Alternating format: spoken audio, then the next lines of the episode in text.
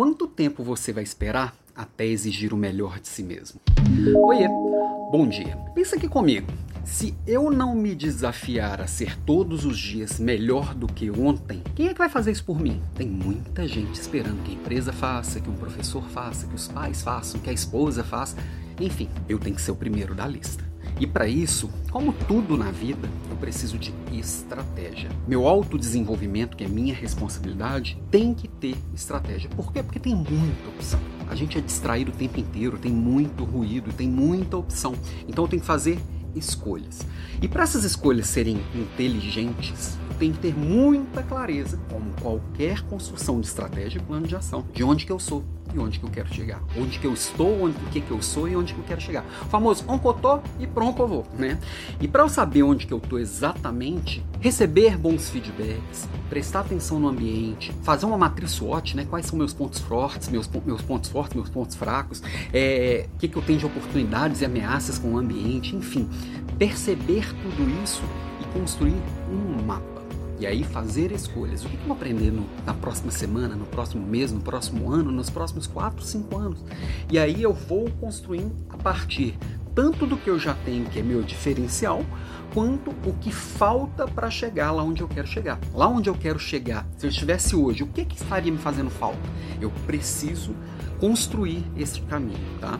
E aí, como, como, todo desdobramento de estratégia, eu tenho que escolher, além do que, eu tenho que escolher o como, qual, qual a forma que eu vou aprender cada uma dessas coisas, como que eu vou desenvolver, como é que eu vou praticar. Para cada uma hora de aprendizado, você deveria ter umas 10, 20 horas de prática. É proporção de 1 para 20. Para eu ficar bom naquilo, não adianta eu ler livro nenhum, não. Livro só vai encher a minha cabeça de ideias que, se não virar prática, não vira conhecimento, tá? E aí, quanto tempo que eu vou me dedicar na semana? Pô, mas ah, não, eu não tenho tempo para nada.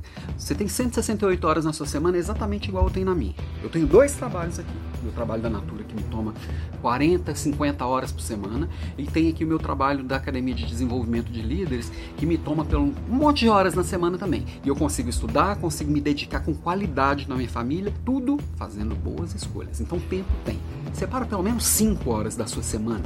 Em 168 você vai separar 5. Percentualmente é nada. Se você não conseguir separar 5 é porque isso não é prioridade para você.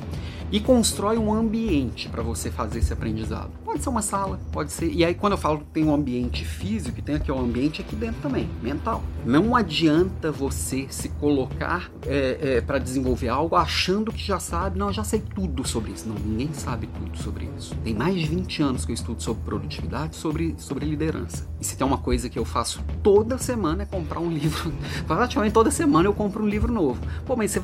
Às vezes a Débora, que minha esposa, pergunta: Olha, mas você comprou outro livro de liderança? Sim. Mas você já não sabe tudo que tá aí, tá aí dentro? Provavelmente sei grande parte. Mas eu, eu já estou no ponto de procurar aquele 1% que vai melhorar. Num, um livro inteiro, às vezes, no meio de 200 páginas, vai ter uma ideia que vai fazer uma virada chave que vai rodar a minha engrenagem um pouquinho a mais. Então, eu, às vezes eu vou precisar dedicar tempo, atenção em 200 páginas para pegar uma coisa que vai virar uma prática. Então, eu tenho que me permitir me colocar na posição de aprendiz. E às vezes, você ser aprendiz naquilo que você acha que é seu diferencial, aquilo que você acha que já é muito bom, não é fácil não, é uma, é uma posição de humildade. Porque eu preciso entender que aprender coisas novas não tem outro caminho. É o tal do lifelong learning. Eu vou ter que fazer isso a vida inteira. Eu vou ter que conhecer, eu vou ter que fazer, eu vou ter que aprender, eu vou ter que conviver com pessoas com ideias diferentes, eu vou ter que observar gente que faz alguma coisa diferente, alguém que trouxe uma novidade, alguém muito mais jovem do que eu, talvez muito menos competente do que eu fazendo uma coisa diferente. Eu vou aprender com, com essas pessoas também. Aliás, aprender muito com essas pessoas. Então, meu, minha provocação de hoje, aqui em plena quinta-feira, né, é como você sai do seu lugar de conhecedor soberano e, e, sabedor e especialista e uma pessoa foda no que faz, um líder de qualidade, para sentar aqui na cadeirinha do aprendiz e falar assim: agora é meu momento de aprender coisas novas. Porque é isso que vai não só te manter na cadeira aí do, do, do líder de alta performance, mas é o que vai te buscar, te fazer buscar coisas cada dia melhor. Porque um dos caminhos imprescindíveis nessa jornada é se desafiar, pegar coisas cada dia mais difíceis e a gente cada dia tornar o difícil mais fácil, ok? Beijo para você e até amanhã.